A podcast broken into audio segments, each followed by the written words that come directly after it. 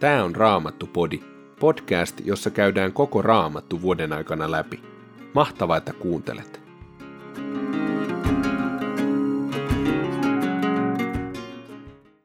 Tänään luemme Ruutin kirjasta luvut kolme ja neljä. Ensimmäisestä Timoteuskirjeestä luvusta yksi jakeesta 12 luvun loppuun sekä psalmista 73 jakeesta 11 myöskin luvun loppuun. Ruutin kirja, luku kolme. Noomi, Ruutin anoppi, sanoi, Tyttäreni, minä tahtoisin hankkia sinulle oman kodin, jotta elämäsi olisi turvattua. Onhan meillä sukulaisemme Boas, jonka palvelijatterien kanssa sinä olet ollut pellolla. Tänä iltana hän viskaa ja puhdistaa ohria puimatantereellaan. Peseydy, voitele itsesi tuoksuöljyllä, ota päällysviittasi ja mene puimatantereelle. Pidä kuitenkin varasi, ettei Poas näe sinua ennen kuin on syönyt ja juonut. Katso, minne hän nukkumaan mennessään asettuu. Mene sitten hänen luokseen, nosta hänen peitettään jalkopäästä ja käy siihen makulle. Hän sanoo sinulle, mitä sinun tulee tehdä. Ruut lupasi Noomille noudattaa tarkoin hänen neuvojaan. Ruut meni puimatantereelle ja teki niin kuin hänen anoppinsa oli sanonut. Kun Boas oli syönyt ja juonut, hän kävi hyvillä mielin viljakasan viereen nukkumaan. Ruut hiipi sinne, kohotti Boasin peitteen jalkopäästä ja kävi siihen makulle. Puolen yön aikoihin Boas hätkähti hereille, hamuili ympärilleen ja huomasi, että hänen jalkopäässään makasi nainen. Hän kysyi, kuka sinä olet? Ruut vastasi, olen Ruut, sinun palvelijatteresi. Ota minut suojaasi, olethan perheemme lunastaja. Boas sanoi, Herra sinua siunatkoon tyttäreni, koska et ole juossut nuorten miesten perään, et köyhien etkä rikkaiden. Olet osoittanut vielä suurempaa uskollisuutta sukuasi kohtaan kuin silloin, kun lähdit anoppisi mukaan. Älä ole huolissasi, tyttäreni. Minä teen kaiken, mitä pyydät, sillä kaikki tässä kaupungissa tietävät, että olet kunnon nainen. Minä olen kyllä sinun sukulunastajasi, mutta on toinenkin lunastaja, joka on sinulle vielä läheisempää sukua. Jää tänne täksi yöksi, ja jos se toinen mies huomaa lunastaa sinut, niin lunastakoot. Mutta ellei hän halua lunastaa sinua, niin minä lunastan sinut, niin totta kuin Herra elää. Lepä siinä aamuun asti. Niin Ruut makasi Boasin jalkopäässä aamuun asti. Mutta hän nousi jo hämärässä ennen kuin ihmiset saattoivat tuntea toisensa. Boas ajatteli, Toivottavasti kukaan ei saa tietää, että tämä nainen kävi puimatantereella. Ruutille hän sanoi, anna tänne hartialiinasi ja pidä siitä kiinni. Ruut piteli liinaa ja Poas mittasi siihen kuusi mitallista ohria ja nosti sen kannettavakseen. Sitten Ruut lähti kaupunkiin. Kun Ruut tuli Anoppinsa luo, tämä kysyi, miten sinun kävi tyttäreni? Ruut kertoi kaiken, mitä mies oli hänelle sanonut, ja lisäsi. Hän sanoi, ettei minun sovi mennä anoppini luo tyhjin käsin, ja antoi minulle nämä kuusi mittaa ohria. Silloin Noomi sanoi, odota rauhassa tyttäreni, kunnes saat tietää, miten asia ratkeaa. Se mies ei hellitä, vaan vie asiansa päätökseen vielä tänä päivänä. Luku 4. Boas meni suoraan kaupungin portin kokouspaikalle ja istuutui sinne. Kun hän näki mainitsemansa sukulunastajan kulkevan ohi, hän puhutteli miestä nimellä ja sanoi, Tulisitko tänne istumaan? Ja mies istuutui. Sitten Boas haki paikalle kymmenen miestä kaupunkien vanhimpien joukosta, pyysi heitäkin istumaan. Kun he olivat istuneet, Boas sanoi lunastajalle, Noomi, joka on palannut Moabin maasta, haluaa myydä veljemme Elimelekin peltopalstan. Siksi ajattelin kertoa sinulle siitä ja tarjota sitä sinulle näiden täällä läsnä olevien sekä kaupungin vanhimpien kuullen.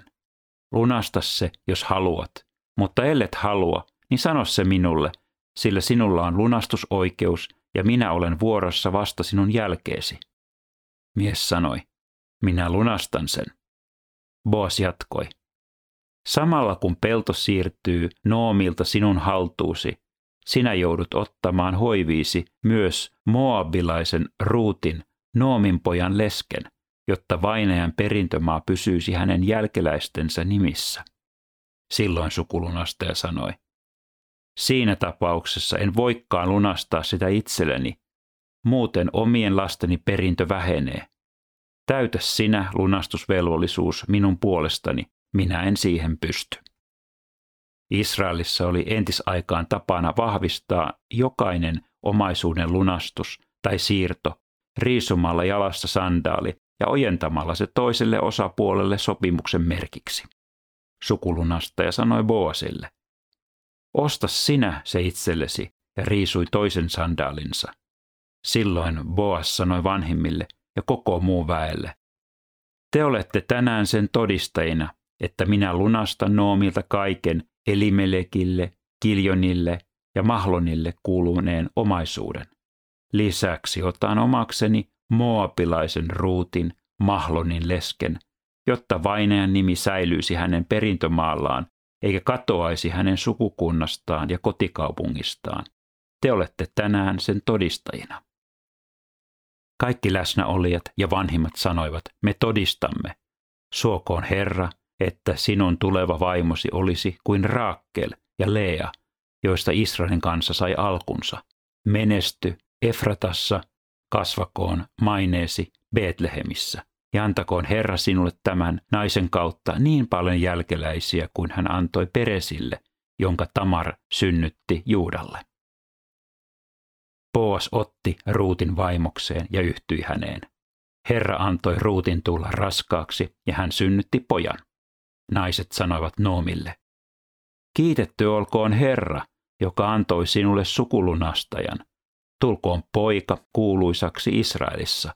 Antakoon hän sinulle uutta voimaa, ja olkoon hän vanhuutesi turvana, sillä hänet on synnyttänyt miniesi Ruut, joka rakastaa sinua ja on sinulle enemmän arvoinen kuin seitsemän poikaa. Noomi otti pojan sylinsä ja hänestä tuli pojan hoitaja. Naapuritalojen naiset kuuluttivat pojan syntymää ja huusivat. Noomi on saanut pojan. Poika sai nimekseen Obeded ja hänestä tuli Daavidin isän Iisain isä. Tämä on Peresin sukuluettelo. Beresille syntyi Hesron, Hesronille Ram, Ramille Amminadab, Amminabille Nahson, Nahsonille Salma, Salmalle Boas, Boasille Obed, Obedille Isai ja Isaille syntyi David. Paavalin ensimmäinen kirje Timoteukselle, luku 1, jakeet 12-20. Minä kiitän Herraamme Kristusta Jeesusta, joka on antanut minulle voimaa. Kiitän häntä siitä, että hän katsoi minut luotettavaksi ja otti minut palvelukseensa. Vaikka olin ollut herjaaja, vainoja ja väkivallan tekijä, hän armahti minut, koska epäuskoni tähden en tiennyt mitä tein. Meidän Herramme armo on ollut yltäkylläinen, samoin se usko ja rakkaus, jonka Kristus Jeesus saa aikaan. Tämä sana on varma ja vastaanottamisen arvoinen. Kristus Jeesus on tullut maailmaan pelastamaan syntisiä, joista minä olen suurin. Mutta minut armahdettiin, jotta Kristus Jeesus juuri minussa osoittaisi, kuinka suuri hänen kärsivällisyytensä on. Näin olisi myös vastaedes esimerkkinä niille, jotka uskovat häneen ja saavat ikuisen elämän. Ikuiselle kuninkaalle, kuolemattomalle, näkymättömälle ja ainoalle Jumalalle kunnia ja kirkkaus aina ja ikuisesti. Amen. Tämän käskyn jätän täytettäväksesi, poikani Timoteus, niiden profetaalisten sanojen mukaan, jotka sinulle kerran on lausuttu.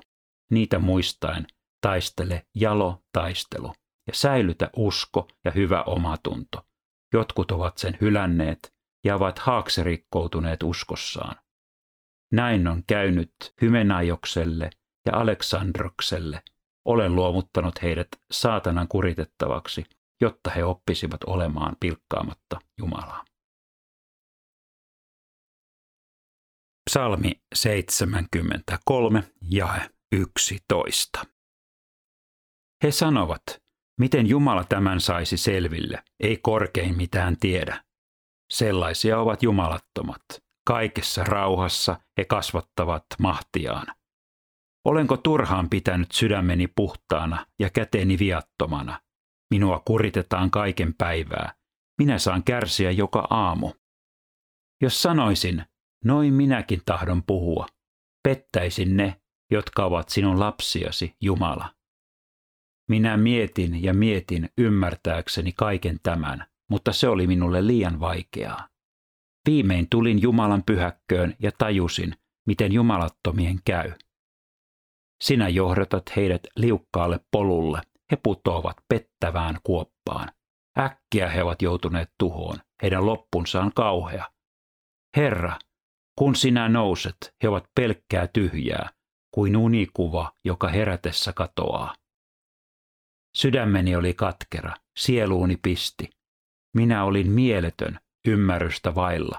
Olin kuin järjetön, eläin sinun edessäsi.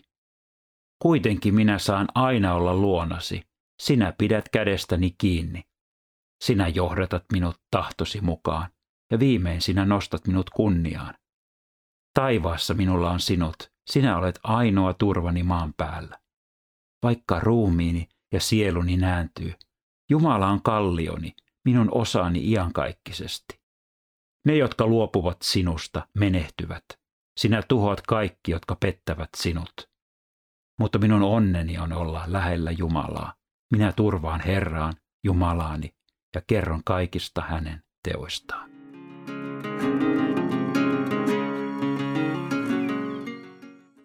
Jeesus Kristus on tullut maailmaan pelastamaan syntisiä, joista minä olen suurin.